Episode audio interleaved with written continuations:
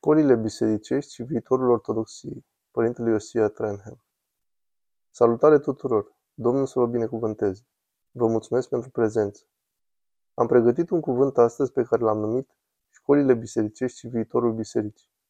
Am să vorbesc puțin despre imensa importanța educației creștine, precum și despre învățătura Sfinților cu privire la necesitatea de a avea o educație religioasă în locul celei seculare.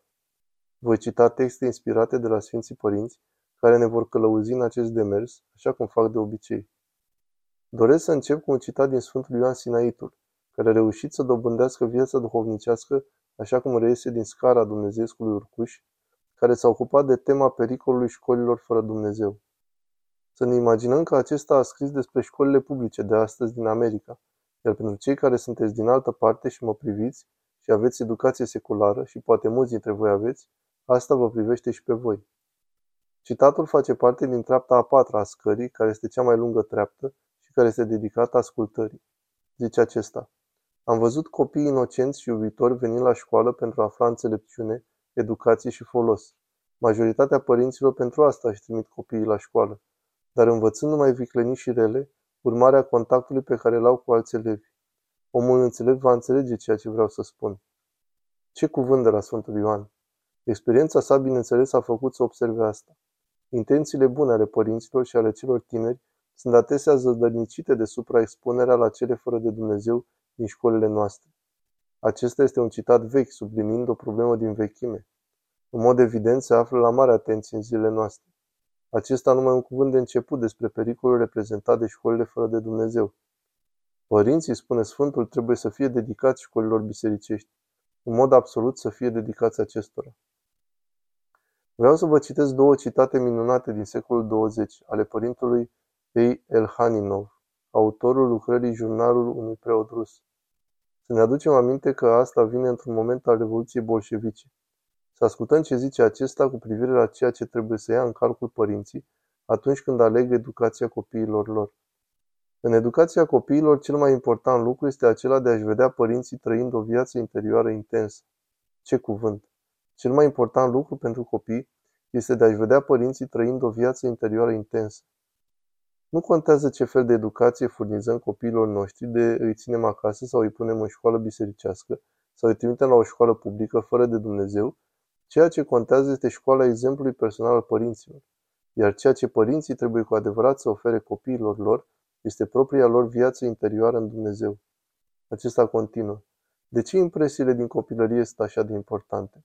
De ce este esențial pentru a umple mintea și sufletul copilului cu lumină și bunătate, începând de asta de la o vârstă cât mai fragedă.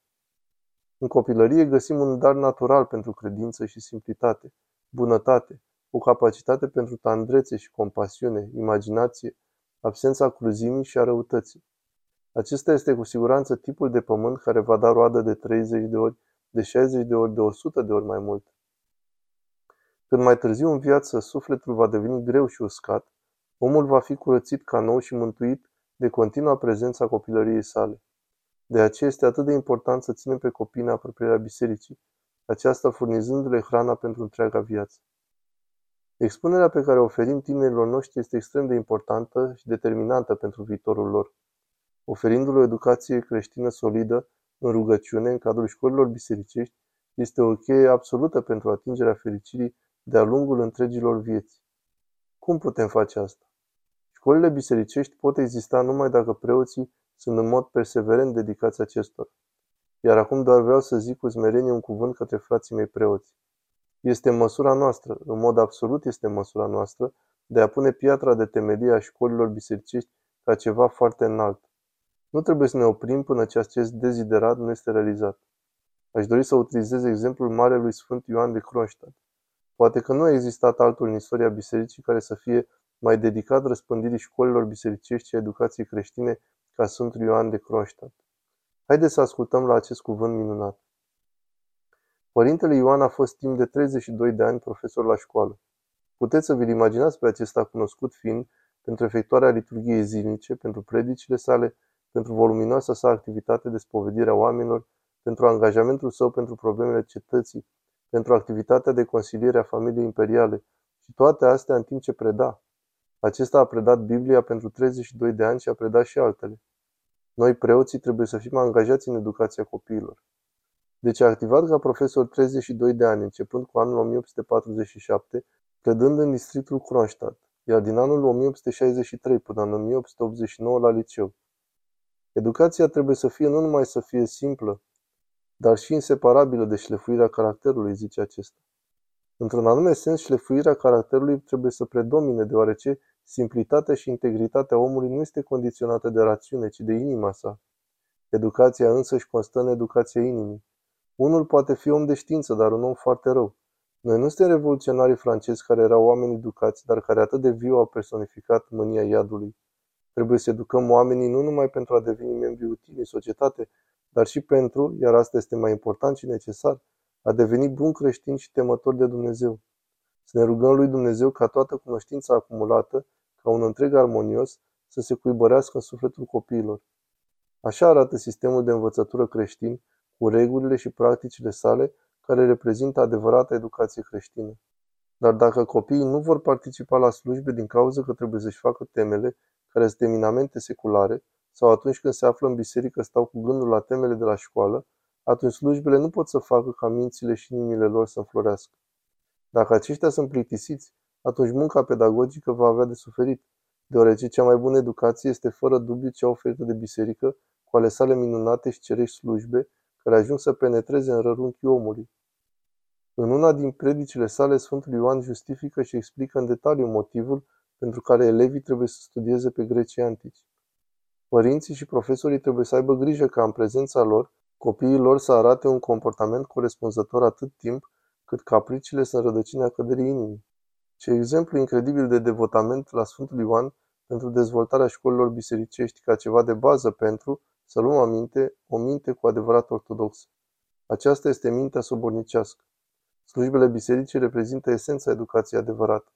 Nu avem numai educație ortodoxă, nu avem numai educație creștină, fără a fi prezenți la slujbe. De aceea școlile bisericii sunt așa de importante. Aceste școli sunt supravegheate de preoți, școli în care preoții și elevii se roagă împreună în fiecare zi. Slujba utrenii sau orice altă slujbă pe care preotul o face cu elevii în fiecare zi nu este glazura care se pune pe tort. Nu este ceva care nu este parte a programei, ci este cea mai importantă parte a programei, spune Sfântul Ioan. Cea mai importantă. Poate fi de asemenea o sursă majoră de încurajare în viață pentru copii dacă aceștia sunt învățați să cânte sau să participe la slujbele bisericii într-un mod esențial, iar apoi acea bucurie se revarsă în cântări și apoi în toate clasele de-a lungul zilei. Utrenia și celelalte slujbe face ca să se curățească totul, dă tonul, iar de s-a întâmplat să fie o zi mai proastă în ziua precedentă, încep ziua din nou curat, într-o împărăția lui Dumnezeu. Acest cuvânt frumos al Sfântului Ioan despre implicarea preoților în școlile bisericești, promovarea acestor școli și modul de predare în acestea sau importanța rugăciunii sunt lucruri de bază. Oriunde acestea vor avea loc, biserica va înflori, iar acolo unde nu se întâmplă, biserica nu va înflori. Bineînțeles că avem o mulțime de exemple, nu numai cele de la sfârșitul secolului XIX și începutul secolului 20 din Rusia. Și am să vă mai dau două exemple. Una din Anglia din secolul VII și alta din Grecia. Acest exemplu vine din viața marelui unificator al Bisericii Angliei, Sfântul Teodor de Canterbury, un om fascinant, un grec care a fost trimis în Anglia de către Roma. Deci a fost un grec care a trăit la Roma și apoi trimis în Anglia pentru a înfița și organiza biserica. Acesta este un cuvânt despre munca de educație a Sfântului Teodor. Sfântul Teodor a fost primul arhiepiscop pe care întreaga biserica Angliei l-a urmat. L-am văzut atât pe râd cât și pe Adrien, educând oamenii atât în cele lumești cât și în cele sfinte. Aceștia au atras un număr mare de elevi, în a căror minți au turnat apa cunoașterii zi după zi. Suplimentar la educarea lor în studiul Scripturii, aceasta este un alt lucru fundamental al educației creștine, nu numai referințe din Scriptură, dintr-o carte sau alta. Nu, educație directă a Sfintei Scripturi, care să fie numărul doi în importanță după slujbe. Aceștia au predat elevilor studiul poeziei, astronomiei, calculul calendarului bisericesc. Ca dovadă pentru asta, unii dintre elevii lor mai sunt încă experți în latină și greacă, așa cum sunt în limba lor. Nu au avut niciodată momente mai fericite decât astea de când englezii se așezaseră în Britania.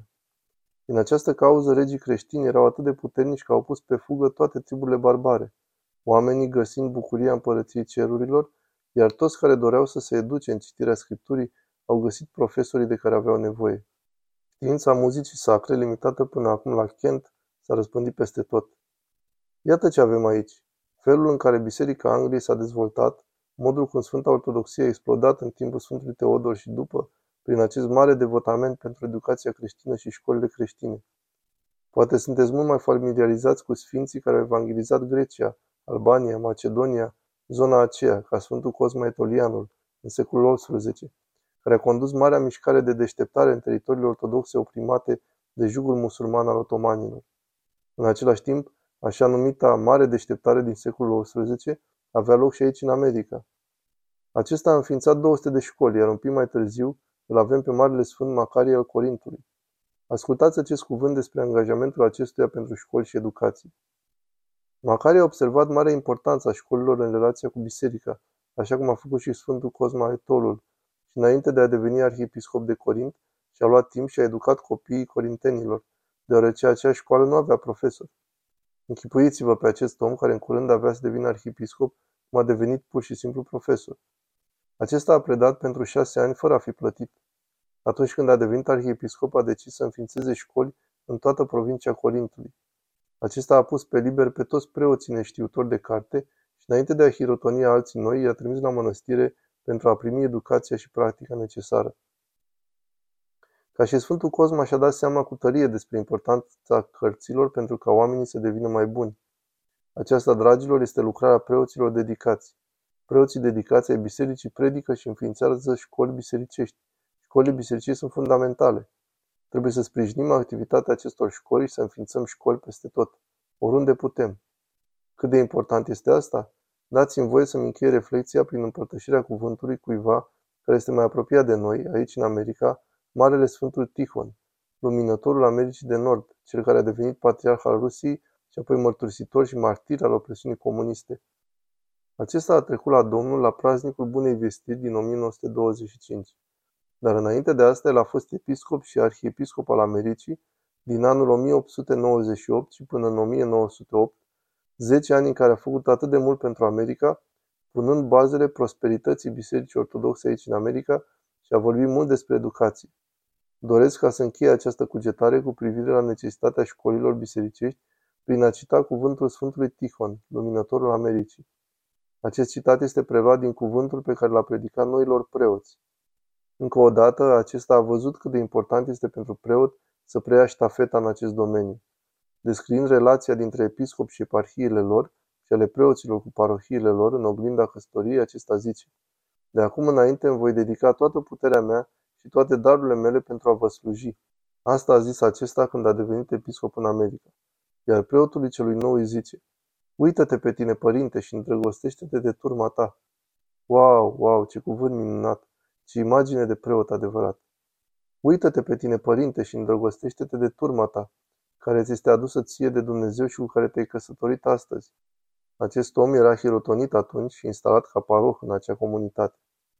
Și renunțând la mândria ta să fii indiferent față de viața ta personală. O, cât de frumos!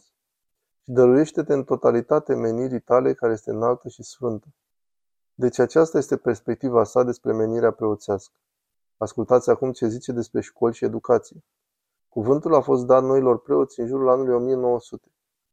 Fii iute să ajuți să lucrezi din greu pentru a convinge pe toți aceia care sunt indiferenți față de mama lor, care este Sfânta Biserică Ortodoxă. Vedeți pe ceea căror inimă e rece față de biserică, preotul trebuie să-i reaprindă, să trezească în evlavie către biserică. Fundamentele într-o anumită măsură au fost deja puse. Și spune noului preot că biserica a fost deja înființată, dar sunt alte lucruri de făcut, a spus.